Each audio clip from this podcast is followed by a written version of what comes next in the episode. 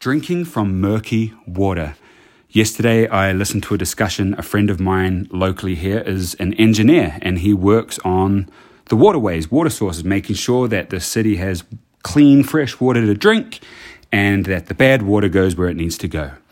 And as I was listening to his discussion and talking about, you know, why would we drink from water that we know is murky? And if that is our only option, uh, I started thinking, wow, what methods and what techniques do I know in order to purify, clean, or filter the water so that it's drinkable? As I was thinking about this, of course, I was thinking about how this applies to my day to day life, how I could share this possibly on a podcast like I am right now. And it made me think about information, the information murkiness that is out there. And even with water that looks clean and looks drinkable, there can be contaminants in it that we don't even know of. And so there are techniques, there are things that we can use in order to purify and to filter and clean the water to make sure that it's drinkable and not doing us any harm, that it's giving us what we need.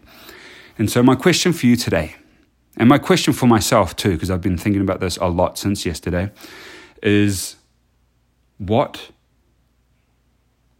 purification, what filtering techniques do I have in place to make sure that the water that I'm drinking, aka the information that I'm consuming, is doing my body good and not harming me without me even knowing? Now, what is the answer to the way that you need to purify your water, aka your information? It's going to vary from person to person, but this is just one of those questions that I want to put out there to you all.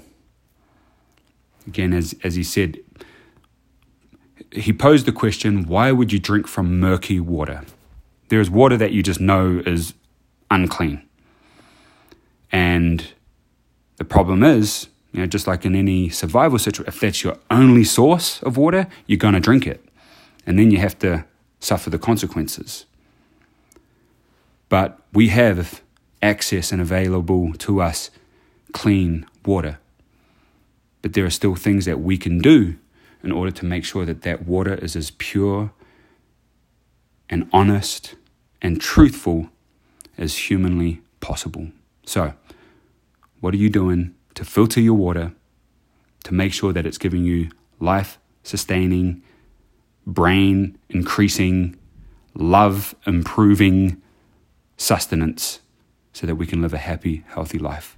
Think about that. Have an awesome day, and we'll talk to you again tomorrow.